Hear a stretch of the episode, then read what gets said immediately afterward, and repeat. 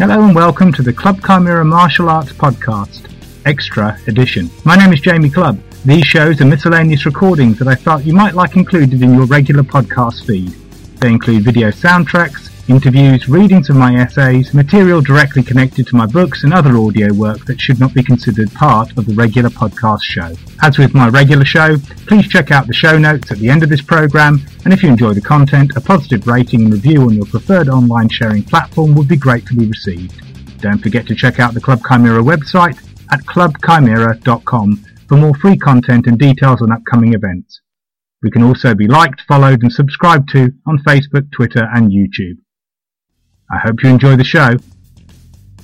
Hello everyone, welcome to a very special edition of the Clubb Chimera Martial Arts Podcast. This is Jamie Clubb, and I'm joined today by several guests which very fortunately agreed to offer their views on martial arts movie tropes, or more specifically, martial arts movie tropes that either annoy me or annoy them, depending on which person I ask. Now, this is quite an interesting subject, really, especially when you consider that this podcast is largely concerned with debunking a lot of martial arts nonsense and tackling uh, skepticism in martial arts, critical thinking in martial arts, casting the critical eye on martial arts training in general.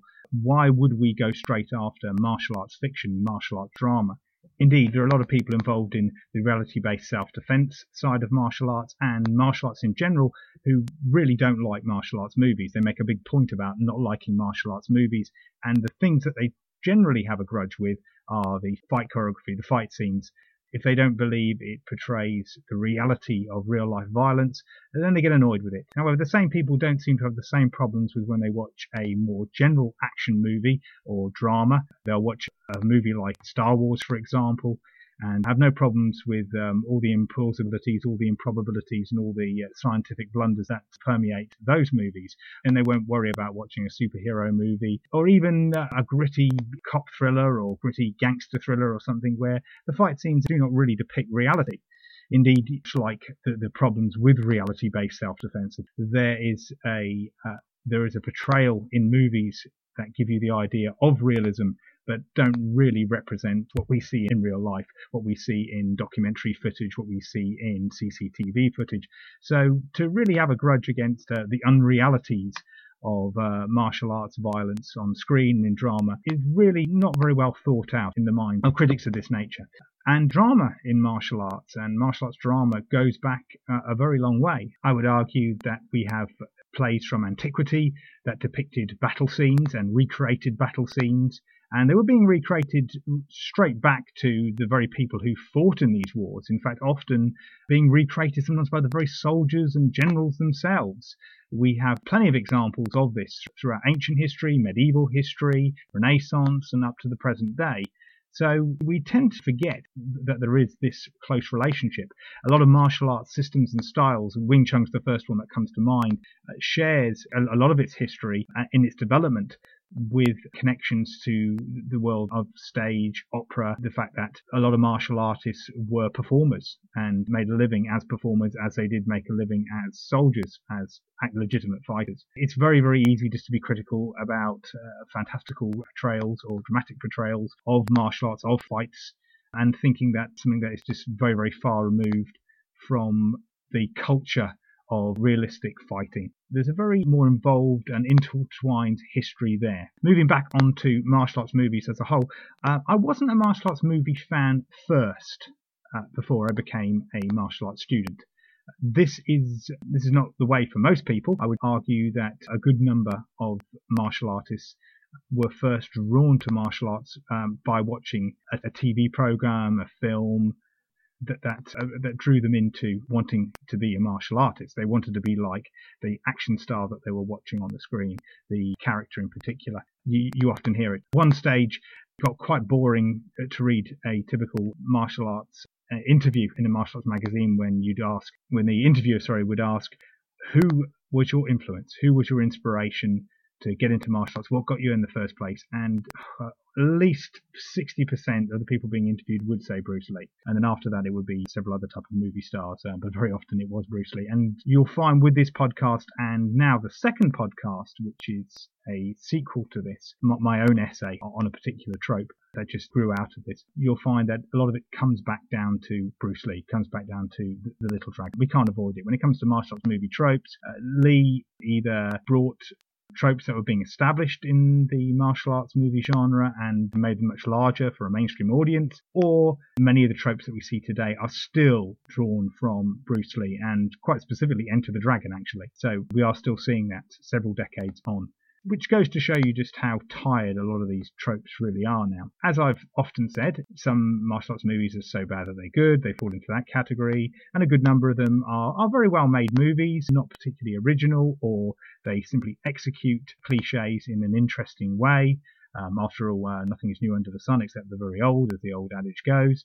But there are a good number of tropes that can't really be changed much, altered, executed in a different way. They just need to be packed away for a while, or they need to be really, really rethought in a way that makes them both more entertaining for, for viewers and makes the martial arts movie genre more entertaining, more appealing, uh, and makes the art better. The art of producing a martial arts movie. I'm, I'm a great believer at art at all levels. I don't subscribe to sort of the snobbish view that there's this type of low art that's just there just to feed the lowest common denominator. And I think there's been some great examples of really, really uh, talented actors, directors, writers working on shoestring budgets, sometimes working for a rather exploitative piece, but still what they deliver is something really, really good. And sometimes you get movies that are much better than they should be. And this kind of happens within the martial arts movie world. So better development of these tropes or their complete exclusion would make for a better viewing experience for everybody. Anyway, without rambling on too much, as you can see, this is completely unscripted time around. We're going to move on to our first guest, and that is Iain Abernethy. Iain, if you're unaware, which I really doubt you are, is a Bunkai Jutsu pioneer. He really did wonders for pragmatic karate. In many ways, I'd be fair to say he was the savior of karate credibility in terms of self-defense is concerned. Uh, and I can say that because I'm not in the karate world, so uh, being branded a heretic, I'm that by definition anyway. So yes, I will say that when I first started started reading Iain's articles, his interviews, and all the stuff that he had to say. Even though I wasn't practicing karate and I wasn't practicing, I was practicing a traditional martial art. That's not true to say I wasn't practicing a traditional martial art. I was practicing uh, Songshan Shaolin Kung Fu at the time when I was reading Iain's stuff, and I later went on to uh, study Dentokan, which is a derivative of Hakkoryu Jiu-Jitsu, which in itself owes its roots to Daito-ryu Jiu-Jitsu. So I was in there with the traditional martial arts, but I was very much an eclectic modernist in my approach to martial arts, and obviously a convert of Geoff Thompson's school of pragmatic martial arts and self protection. Iain stuff was a breath of fresh air. I wasn't practicing karate. I had no intention of practicing karate, but everything that he was saying there just made perfect sense. Any martial artist who wanted to have some self-defense value and also wanted to be honest about the history of combative arts. This is what really Iain shone a light on for me. Fast forward several years, Iain appeared in two of my documentaries, become one of my best friends in the world of martial arts and one of my best friends in general, and still respect him um, hugely as a martial artist anyway, and can objectively look at his work and still say, yeah, this is really. He wrote several books. Karate's Grappling Methods was the first one, and one of my personal favorites is The Forgotten Throws of Karate taekwondo and boxing. He also did several DVDs as well. Iain teaches seminars all over the world and keeps going back as well. So obviously everywhere he's teaching, he's getting great results, great feedback. His podcast is excellent. If if by some strange reason you've come to my podcast without first seeing Iain's, I highly recommend that you do go across to Iain's and have a look at his stuff and have a listen to the great material that he is producing. Anyway, Iain's trope, the one that he's chosen. Start off with martial arts movies in general. He's uh, not a fan. To be honest, I haven't been a fan of the genre for a while, but I did go for a period when I was a fan of the genre. It was not first a martial arts movie fan, but when I got involved with things like performance, I was more drawn to looking at the movies, and I did go through my period when I did enjoy them, both the old ones and the new ones, and catching up. But you know, eventually fell out of love with them, and that's probably because of the formulaic way that so many of them were approached. But anyway, Iain does much better job of that than me in explaining why. And of course, and he goes on to a trope which is often known as Chekhov's skill. Iain doesn't address it as that, but that's what he gets to anyway. So I'll leave you with Iain.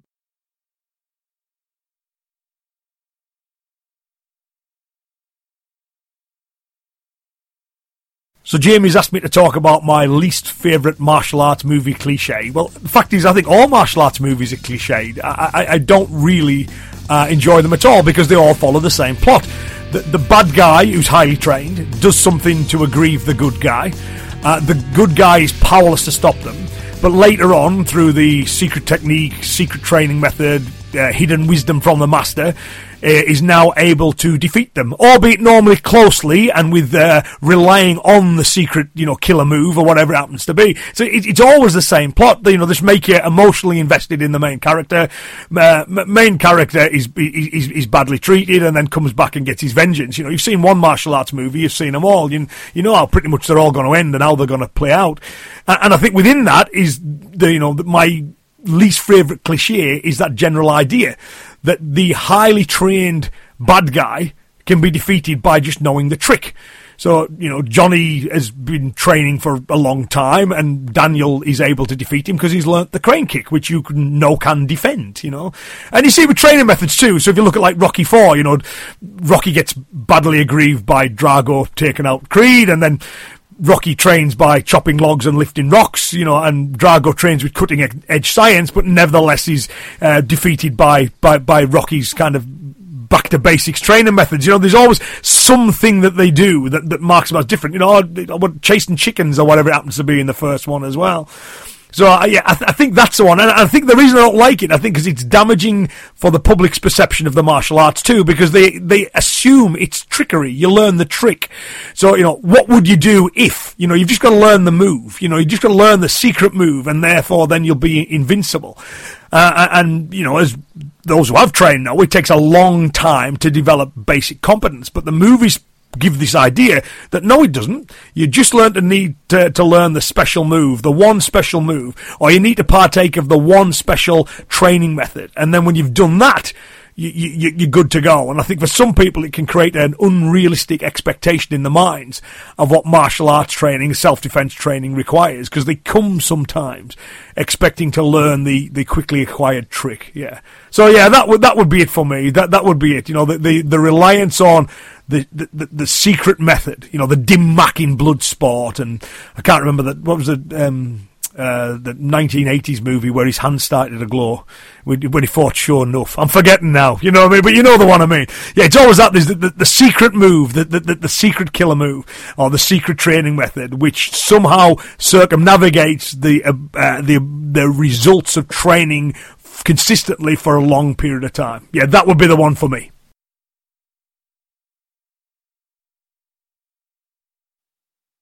Thank you, Iain. So, Chekhov's skill is a trope whereby the protagonist in the film comes up with a trick move, usually something that they've been training for a long time. It's a key ingredient in the Karate Kid 1, it was the crane kick in the Karate Kid 2, it was the drum technique in Karate Kid 3, it was a rather bizarre interpretation of the use of kata, where I think they translate it to being focusing technique or, of some sort. Yeah, you get that in general, and, and I completely have sympathy for what Iain has a gripe with in, in this respect.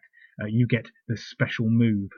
So, martial arts movies generally just need to be improved. We just need better storylines, and we can do that. There have been different times I've seen, and that's really what inspired me to do the podcast on the 90 martial arts movies, movies that tried to make a difference, tried to change the formula somewhat, or execute it in a different and fresh way. I love 1989's Best of the Best. I Say that it's definitely far from a perfect movie. A lot of it is very cheesy now, looking back. There's that the fight scenes are incredibly unbalanced, but it, it, does have a far better balance of acting and martial arts for a film up to that stage. Probably uh, since a movie like Enter the Dragon, with its mix of decent actors and a decent martial artist, but still, the storyline is up and down. But there's a genuine desire and need to make things better. So I did like 1989's Best of the Best, and I remember as a teenager recognizing that need to do something different with a martial arts movie. It seemed to me like there was going to be a martial arts soap opera, a martial arts straight drama that could be taken a bit more seriously when at that time the image of the martial arts movie is very broad, low plot, badly acted, uh, low budget movie. Uh, and then the best just seemed to be our chance to make something that was going to strike out into the mainstream and, and have some genuine respect.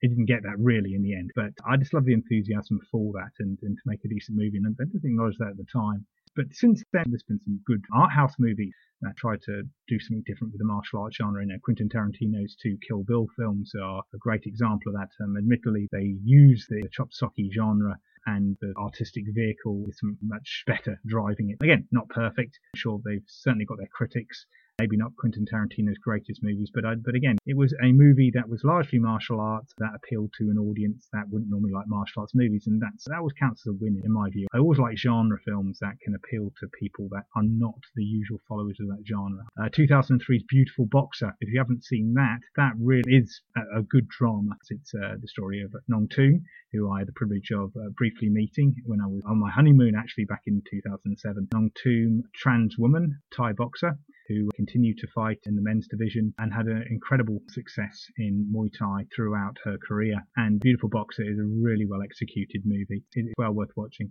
2002's Smashing Machine is a documentary, a martial arts documentary, so I appreciate I'm really stretching things here. But then again, it really is focus on mixed martial arts on. It says early mixed martial arts, but it's actually mixed martial arts almost a decade on that sort of mid rule change period, sort of before the Dana White era. It's, it concerns Mark Kerr's career, and I really recommend that. I mean, the drama is definitely there. it, it is a very, very good documentary. Moving back to my guest who was presenting this part, I'm looking at the critique of the martial arts movie genre in general and specifically Chekhov's skill, the special move, the special technique was Iain Abernethy. Um, please go to iainabernethy.com. That's Iain, that's just spelt uh, the Scottish way, I-A-I-N, Abernethy, A-B-E-R-N-E-T-H-Y dot com. So that's iainabernethy.com. It'll be in the show notes anyway. Please buy Iain's books. Uh, have a check out of his seminars. Um, or if you are a karate practitioner or even a traditional martial arts practitioner, I highly recommend that you book Iain to uh, inject his particular brand of pragmatism and fantastic insight into classical martial arts, karate in particular. Our next guest is Gretchen Carlon from Martial Journeys of Madison. Now, Gretchen, very interesting individual. She, her ambition is to visit all 50 states of her home United States and uh, and train there. She's doing that as part of a tra- charity project and it's an ongoing project and it's become Martial Journeys has become the name of her school. She teaches Kang Duk Won Taekwondo, of which she is a fourth degree black belt and also a two-time silver medalist on the national level. She's taught martial arts since 2007. Gretchen is a very entertaining podcaster and blogger. She is a very talented writer with a superb insight and a lot of knowledge on the, the, areas that she that she studies. She's very shrewd at identifying certain behaviors in martial arts subculture, uh, something that we, we do need to see a lot more of. And of course, having an academic background in science that I'm deeply envious of, she can add that element too. Her podcasts are always a joy to listen to. You start off with a subject that sounds really interesting and you wonder whether she's going to touch upon something else or you feel like you should write in or say something saying, oh, oh, but did you know this? And she covers it. Gretchen's Martial Journeys podcast is a must listen to. She is dealing with implausible costumes rather me rambling on, I'll let Gretchen explain it to you.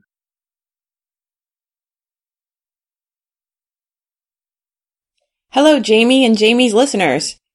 When Jamie asked me about cringeworthy movie tropes that make fight scenes worse, my initial response was basically, well, hypersexualized women's costuming comes to mind, but that's not really my kind of topic. But he talked me into it, and here we are. Now I'm on the Clubb Chimera podcast and I feel at least 10% cooler because of it. So this is a trope that certainly isn't limited to movies. In an effort to sell more copies of pretty much any visual media, characters, both male and female, are often made as attractive as possible. And there's more than one way to be attractive, so hopefully the artistic direction serves the story. But when it comes to action scenes, you can get some pretty cringeworthy results when realism takes a back seat to making female characters look as alluring as possible. At the risk of sounding like a girly girl, let's talk about shoes. It's one thing to have a character end up in a fight when they weren't expecting one, but no one would ever choose to fight in high heels. I have a lot of respect for men who teach women self-defense classes and have actually tried using their techniques in high heels before recommending one course of action or another to their high heel wearing students. Some of you guys do that, right? right?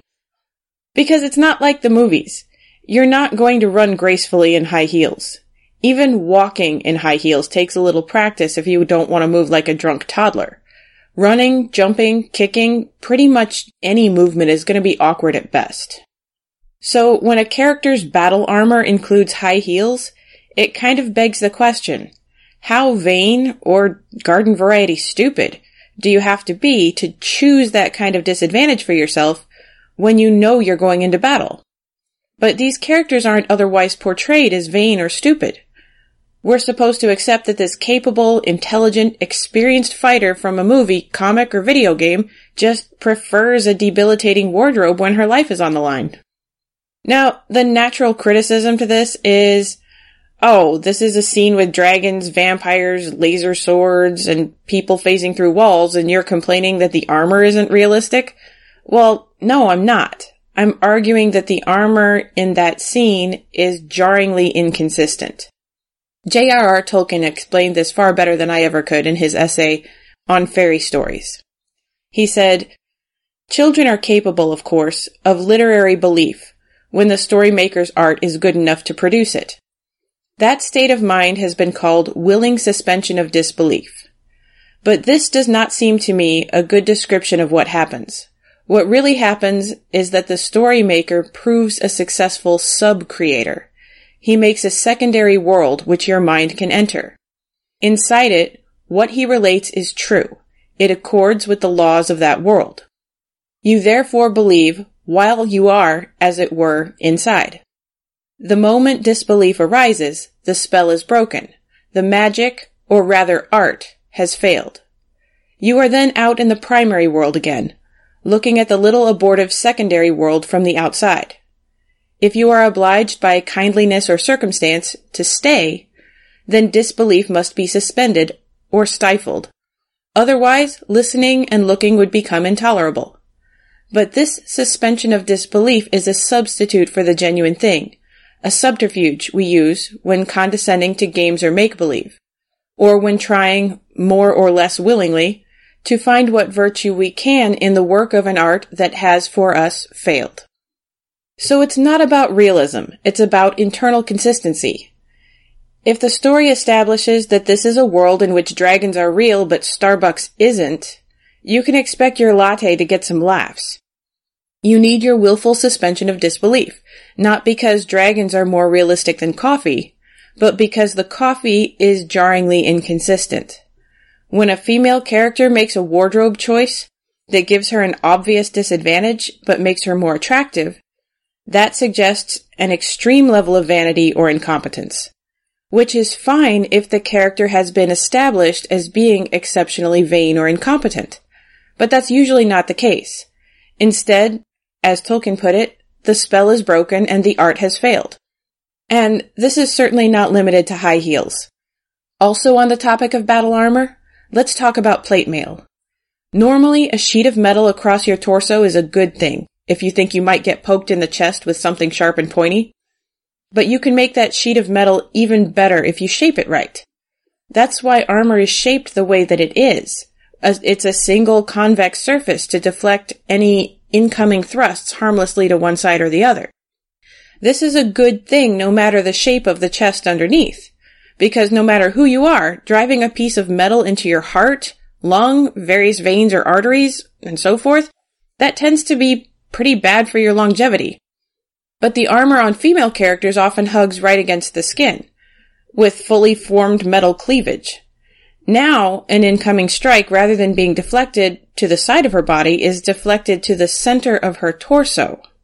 Even if the armor can withstand that kind of repeated abuse, it's still helping her enemies land strikes in the best possible place to knock her off balance to say nothing of the increased chances that she'll have some damage underneath that spot.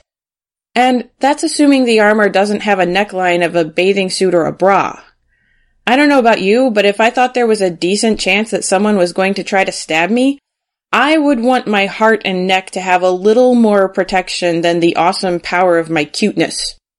In a similar vein, female characters are prone to taking actions that have more tactically sound alternatives for the sake of hypersexualizing her. awkwardly high kicks where a punch would make more sense is especially common in comics and video games, but you see it in movies too.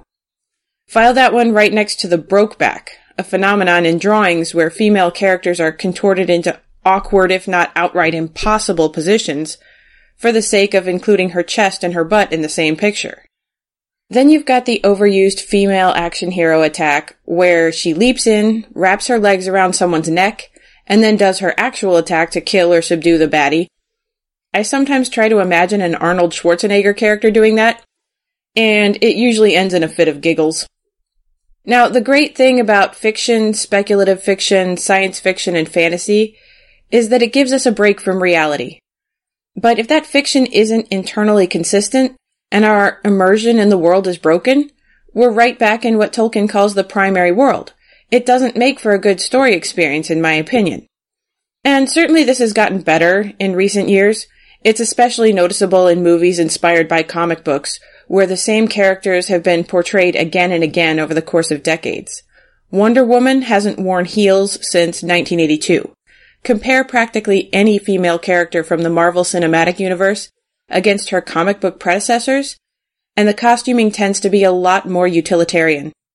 Partly that may be due to the fact that real people have to act and perform stunts in these costumes, whereas before the drawing would allow a lot more creative license. But mostly I think it's due to moviegoers appreciating a more internally consistent story and character. That's all I've got for fight scenes being ruined by hypersexualizing female characters. Big thanks to Jamie for inviting me onto one of my favorite podcasts in the world. And I can't wait to hear everyone else's contributions.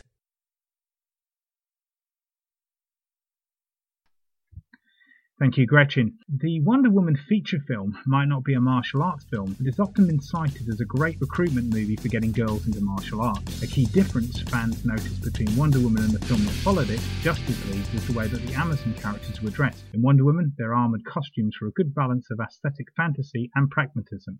In Justice League, they were just your typical sexualized fare that Gretchen was discussing. The fans noticed, and it was representative of the film's many flaws in comparison to the previous year's movie. That was the first thing that came to mind when I listened to Gretchen's piece. The next thing that came to mind was Stephen King's metaphor for describing the art of creating effective fantasy fiction. Stephen King said it was all in the sewing. So there you go. There's your costume metaphor for you. It's all to do with uh, sewing the cloth of reality with the cloth of fantasy.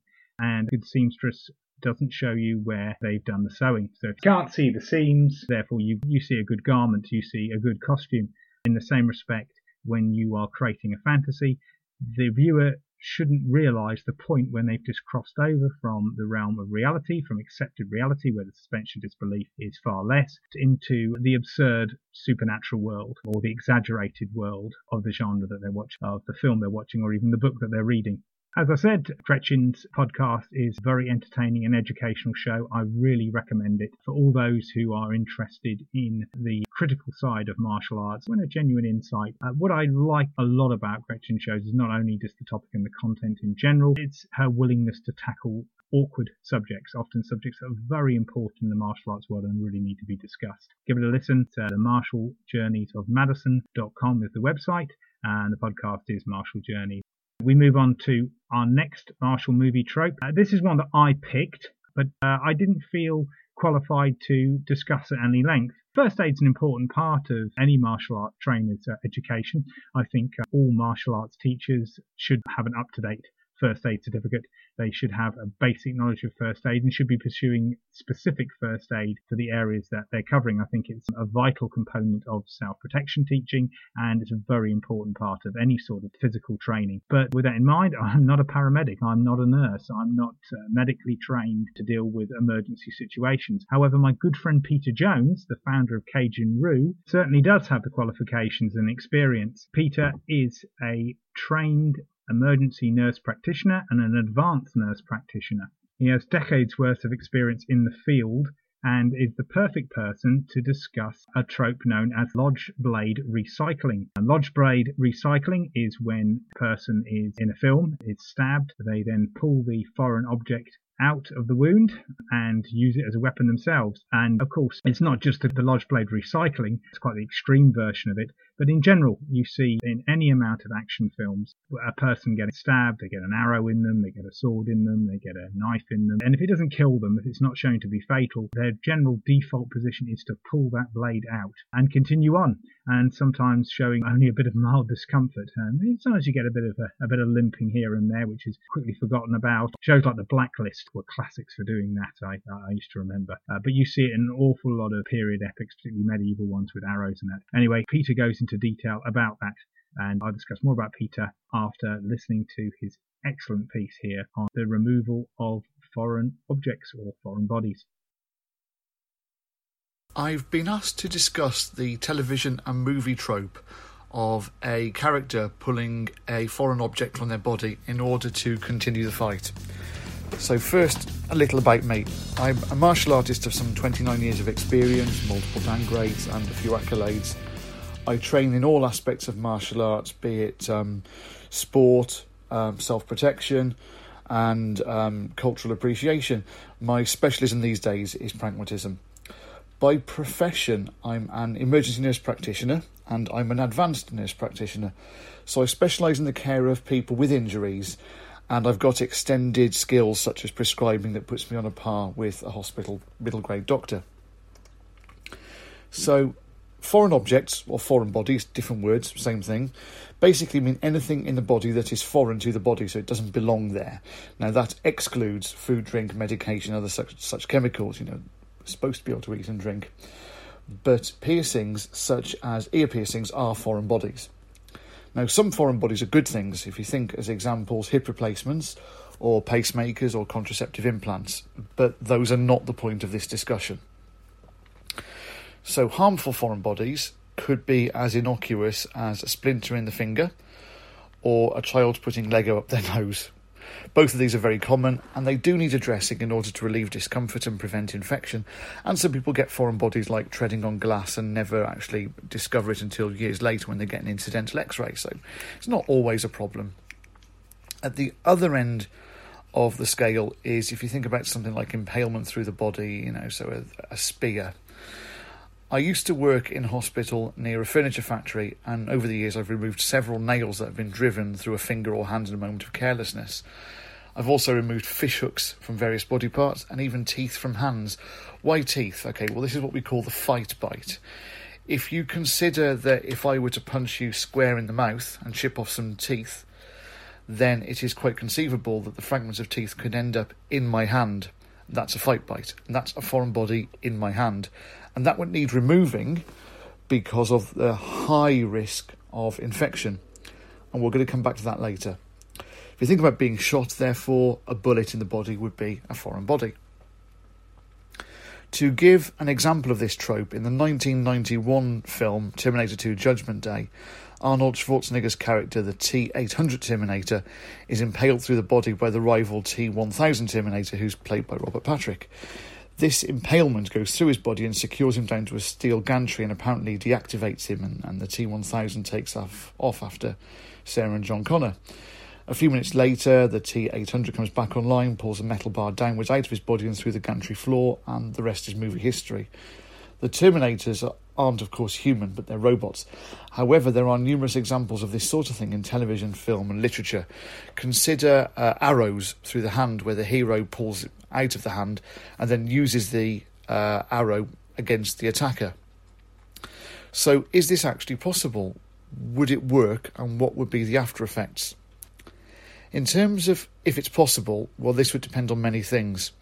What exactly is the foreign body? Whereabouts in the body is it? How strong is the victim? What angle can they get on the object? What leverage do they have? Is the foreign object protruding? With a wound, you're going to get bleeding to some degree, greater or lesser.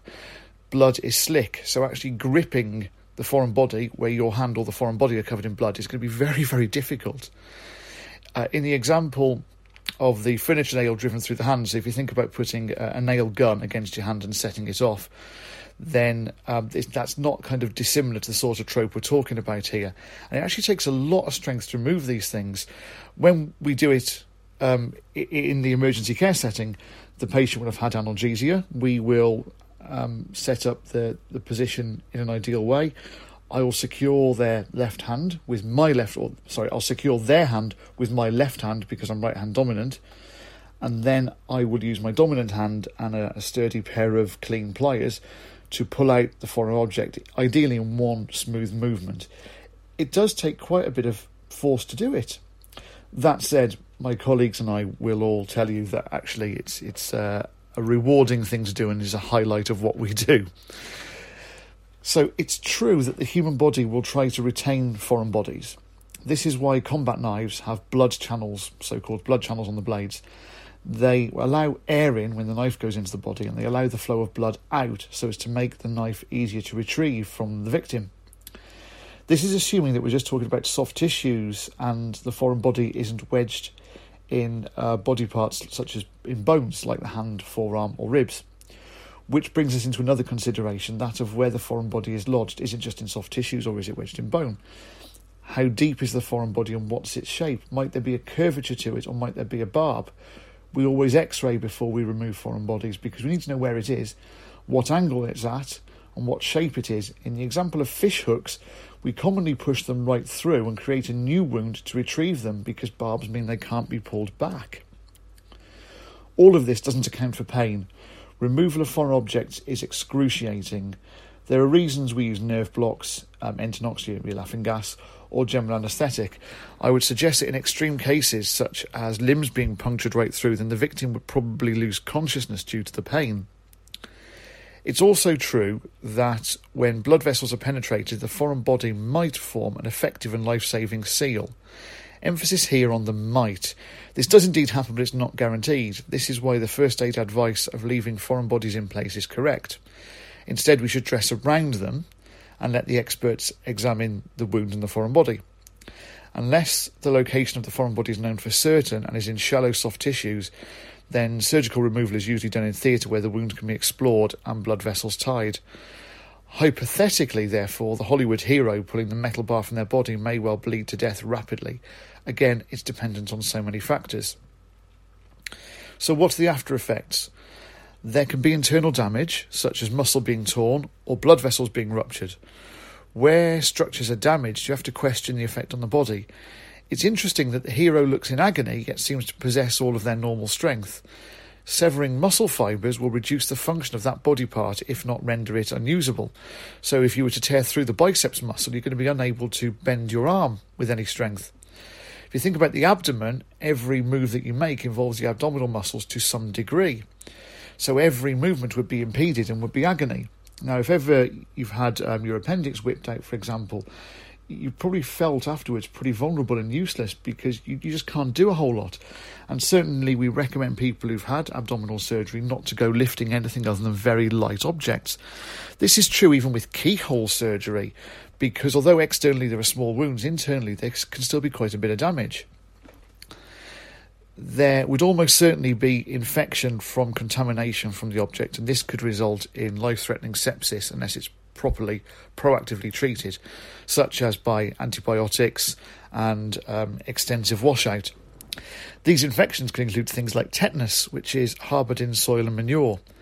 I'm led to believe by ninjutsu practitioners that the traditional poison that was on the tip of the shuriken, if you think throwing stars, was animal excrement, dog shit, because there was no vaccination and no treatment for tetanus. So if you got your skin penetrated by a thrown shuriken, that was highly likely to result in a painful, prolonged death. Now, I can't substantiate that that is all correct, but it does sound very reasonable to me. So there you go. I wouldn't say the trope is impossible, but I would say the possibility of it is highly dependent on a multitude of factors, and therefore success would be like throwing dice. Even if it was successful, it doesn't account for the after effects. Thank you, Peter, for your particular insight, expertise into this movie trope, which has uh, been an annoyance of mine ever since I attended a first aid course. Many people who watch uh, action movies or dramas or any dramatic scene where a foreign object will be involved. Uh, where somebody will be stabbed, impaled in some shape or form, and they recover remarkably fast, or they handle uh, the removal of the object as a default response uh, will probably their suspension of disbelief somewhat affected. It, and for this reason, I think this trope could be re-looked at, shall we say. It doesn't necessarily need to be binned altogether. And Peter showed some exceptions to the rule, and I love the fact that he's come into it from a, a scientific and experience background, where uh, he says that it all depends on the nature of the injury in particular. But in general, the response to someone getting stabbed in a film is not very realistic. And again, I think we can do a lot better with that in mind. I think a lot of viewers would, would agree with that. Peter's new book is available now. That's Ninja Nurse, The Essential Guide to Injury Management in Martial Arts by Peter Jones. I uh, can't emphasize enough the importance of this book and also how excited I was when Peter first contacted me about creating this book. Peter has filled a huge gap in the martial arts uh, literary world. We've got millions of books on how to do and everyone's opinion on how martial arts should be performed and plenty on the history. But of all the areas, handling injuries is one that is generally touched upon at best in a good martial arts training manual. It's an inevitable part of training and it comes in all areas. It's fundamental to self protection training. I would argue that it's a very, very important part of the post fight stage of self defense, self protection training. It's obviously a very important part of the day to day running of a martial arts club or school or anyone who's teaching martial arts. And Peter's book couldn't be more comprehensive. It covers everything. He addresses uh, uh, questions that I hadn't even thought of, and certainly all the questions that I have about the management of injuries in martial arts. It is one of those books that just needs to be in every martial arts teacher's library and any serious martial arts student's library. So that's Ninja Nurse available both as an ebook and as a paperback off Amazon and any good book retailer that you find online. It's also available as a Kindle. Peter's website, once again, is kajuenryu.com. That's K A J U E N R Y U dot com. This brings us on to interval time, so please listen to this message uh, from me.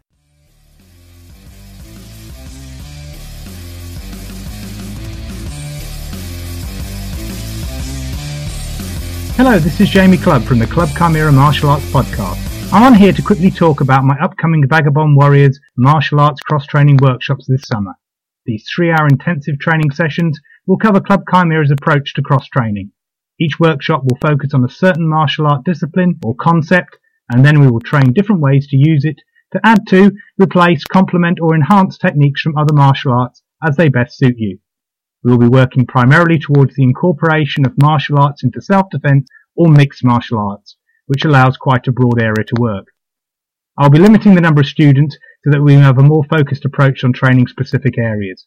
These workshops were originally designed for my private clients as a means for meeting up, training with one another and setting personal goals. But I've opened it up to anyone who would like to attend, allowing other martial artists who are interested in my work or live too far afield to join us. We'd be delighted to have you all involved. The venue is suitably quiet and secluded in the Cotswold countryside in Over Norton, Oxfordshire. The starting age for training is 15 years, but if we do have a strong interest for those under that age, I'll consider opening up a junior section. The first workshop will be on the 28th of July 2019 and the second one will be on the 25th of August 2019, so I'll need to hear from you soon to secure your place. Please contact me using the contact page on the website clubbchimera.com. That is C L U B B C H I M E R A dot com. Thanks for listening. I hope to hear from you soon.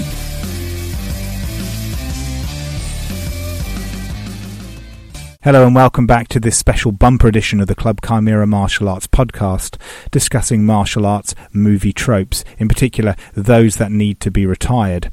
We move on to Sensei Ando's contribution to this podcast.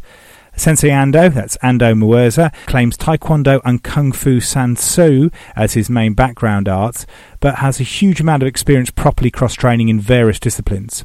He's a prolific podcaster and covers a multitude of inspiring topics. He offers up two martial movie tropes, so we're getting two for the price of one here. Interestingly, he's chosen two very different tropes, one of which is highly unusual, yet is a fair call And the second one is one that we will see uh, repeated again by my final guest on the show, which shows that it really does need to be a retired trope. When you listen to the first one, uh, I bet you won't be able to watch a martial arts movie, at least not one from the 70s, 80s. A lot of the ones produced by Hong Kong Action Cinema the same way again, and you'll be keeping an eye out for it as well. The second trope is interesting, not just because it is a particularly unpopular trope, showing that it really does need to be retired, but also because it is one that does occur in reality. It is part of fight behaviour.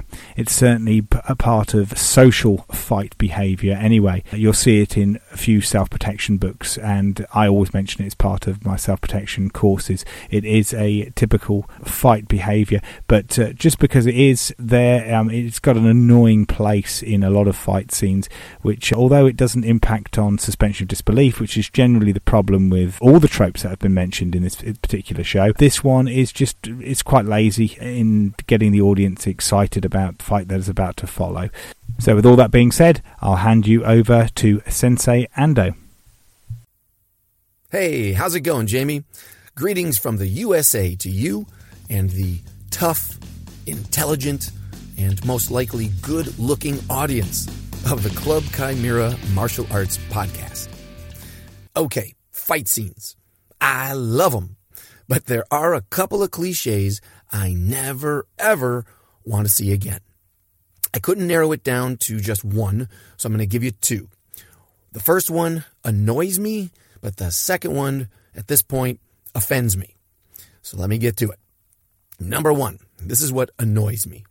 I call it flower pants. I don't mean garden flowers, I mean baking flour.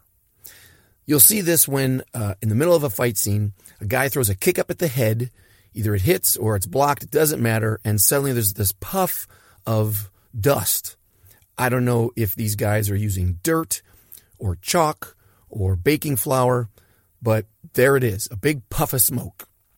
Um, the first time I ever saw that, I think, was in a Jackie Chan film. Uh, and I forgive him. Saint Jackie can do whatever the heck he wants. I would call him the innovator.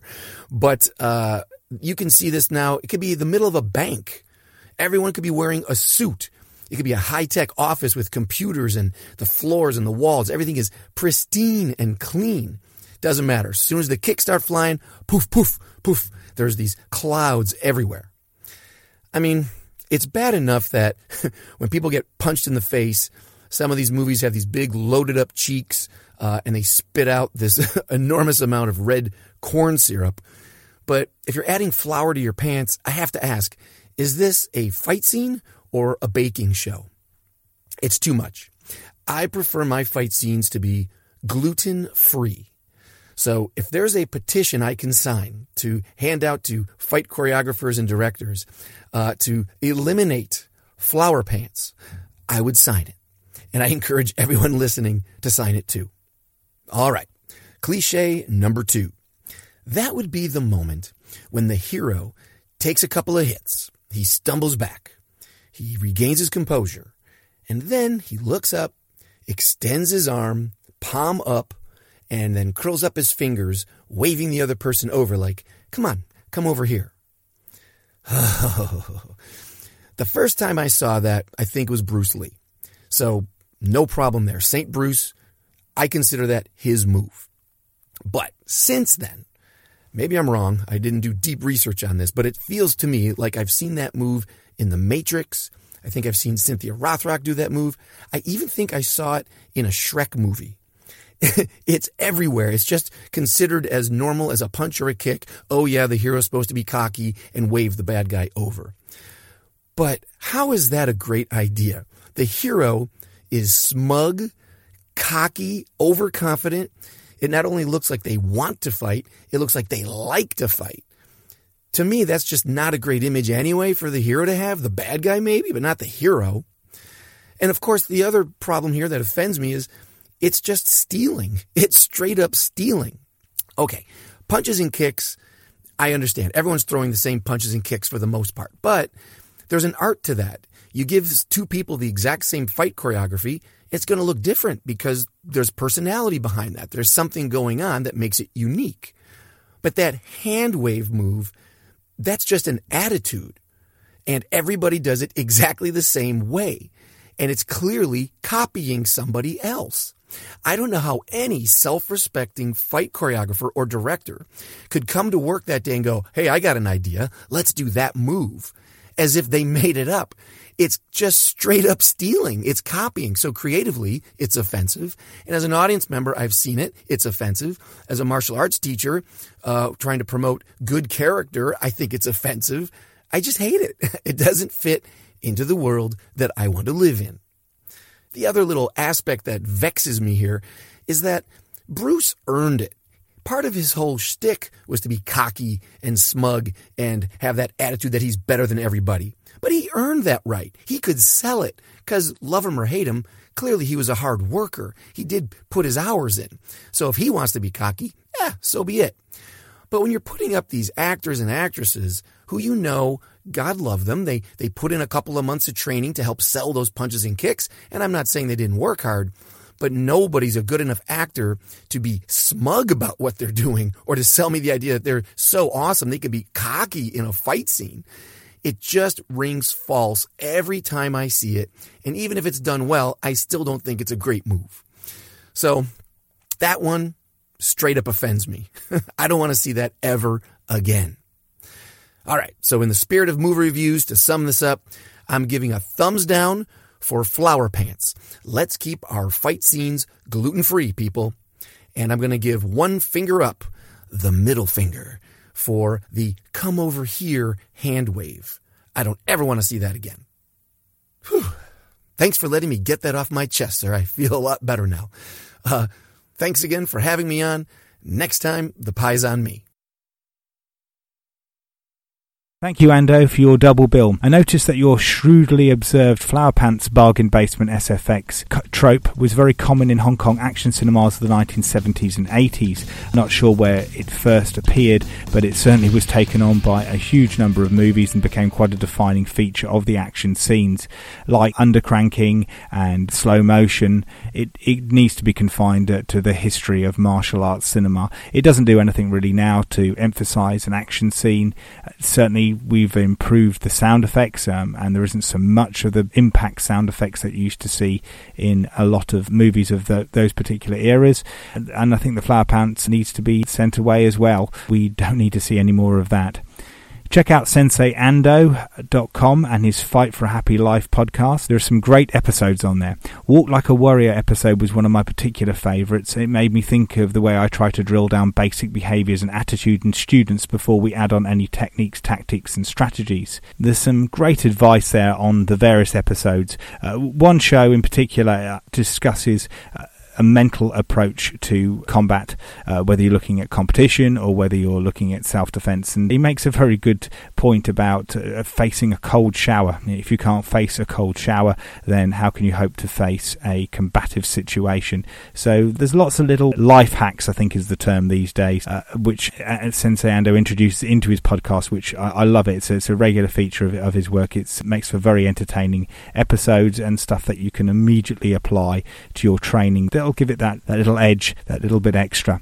I haven't addressed second trope here because Chris Jones is about to do it now. Chris Jones from chrisjones.moonfruit.com is a very forward thinking martial artist. If ever was a guy who was going to get martial artists to park their political differences and work together, Chris Jones is your man. He runs a full time martial arts academy, has an online kicking program that uh, is highly recommended. I'm always seeing highlights from that on my social media, and Chris has got uh, very astute observation on kicking, which can be useful for improving both competition and martial arts performance. He has a regular podcast, very, very regular show, has uh, plenty of guests on it, and Chris delivers the show in a very entertaining and very personable manner. His involvement in martial arts movies was what inspired me to ask him for a contribution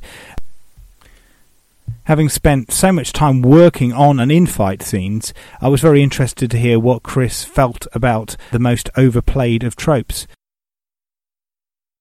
Hi there, Jamie. It's Chris Jones here from kickbackpodcast.com. Um, okay, so martial arts movie cliches. Um, from, well, there, there's actually quite a few, but there, there's two main ones that really get on my nerves. Uh, the first one is when the, the beginning of a fight scene uh, when it's quite clear that they're struggling for a way to sort of initiate the fight. Um, so let's say you have fighter one and fighter two, and fighter one will extend his arm, open up his hand, and give a little finger wave gesture to sort of antagonize the other person into fighting. I absolutely hate that. Okay, it's been done to death. You, you can see it through the decades so many times. With with anything modern, whether it's a short film or you know, an, God forbid, an actual sort of Hollywood release. If I see somebody do that, that's it. I'm done. I'm not interested anymore because it's just so so lazy, so lazy. There are so many so many better ways of instigating, starting off the fight than sticking out your arm and sort of finger gesturing that the other guy to or lady to sort of move towards you to initiate. So so lazy. Um, the other one is uh, when you know, especially in sort of an open area when you you know again we'll say there's two fighters and you know they'll just randomly uh, uh, at some point, and this was a big thing in the 90s, they'll just start doing masses of spinning kicks one after the other. So fighter one, spin kick, fighter two, spin kick, fighter one, spin kick, fighter two, spin kick, and they're making absolutely no effort uh, to to get to get close to each other. To you know, it's just let's just fill the frame with loads of spinning kicks because they look cool. Um, but yeah, they're they're my two annoyances, shall we say? Um, again, there are. I could I could probably provide you with about fifty, uh, but I'm, I'm, just really picky like that. But for me, uh, when I see a fight scene or if I'm working on something and I see those two, I'm just like, oh, please, let's not do this. Um, so yeah, hope that helps. So there you have it. Finger beckoning is a sure sign in a action scene that the fight scene is going to be total rubbish well, at least it gives you an indication that those involved in the action direction of the particular fight scene haven't put a lot of thought into making the drama particularly interesting or different. So please, less of the finger beckoning when it comes to martial arts fight scenes. Please check out Kickback, Chris Jones's podcast. As I said, it's a very regular show. It covers a broad range of topics. Chris is always actively involved in different martial arts events around the UK. Um, he's a hell of a lot more sociable than I am, and he's again uh, like uh, like Sensei Ando. He's got a very personable manner in his delivery and execution, and his shows are always a joy to listen to. He has a, a wide range of guests on there too. Lots of different areas in the martial arts world that he's always keen to address, and you Chris is openness is definitely something that uh, a lot of us in the martial arts world can learn from. He has a lot of excellent online output. He's always posting up new videos on uh, various training drills and training exercises, uh, in very much in alignment with his excellent online course on to improve kicking. So, if you'd like to improve the dexterity of your kicking techniques, I can heartily recommend Chris's excellent online course. Also, don't forget to go back to his main website, which is Chris Jones moonfruit.com. That's C H R I S J O N E S dot M O O N F R U I T dot com. Again, it'll be in the show notes for this program. Next episode is going to be dedicated to a trope that made me numb to a lot of martial arts movies. So we've already talked about Iain's general displeasure with the martial arts movie genre and what puts him off the movies. So I can weather a lot of the tired cliches. Tropes are often what make a genre movie, after all uh, if you will pardon me for sounding like a snob, and often how they are executed is what can make a good film. However, I am with all of my excellent guests on this particular show. Special moves are predictable and silly, they undermine other themes like strategy. Costumers need to work better on an aesthetic that doesn't insult the viewer's agreement to suspend disbelief. Uh, can we change the default setting for being stabbed in a movie from simply pulling the object out? And uh, please, no more dusty martial arts fighters unless the fight takes place in a bakery or a brickyard. And finally, I don't think any more needs to be said about finger beckoning before a fight scene, other than it's not big or clever. Next episode, I'm sharing the show with my good friend and fellow martial arts teacher, Ron Gowen, and I discover I've been mispronouncing his name for years. Ron will tackle two tropes. One is more of a subcultural cliche that should have been left in fiction, the other is a close relation to my all time least favourite martial arts movie trope, Mary Sue Jutsu. Just before I go, I'd like to thank all my guests on this show. That's Iain Abernethy, Gretchen Carlon, Peter Jones, Andrew Mierzwa, and Chris Jones. Thanks, everyone.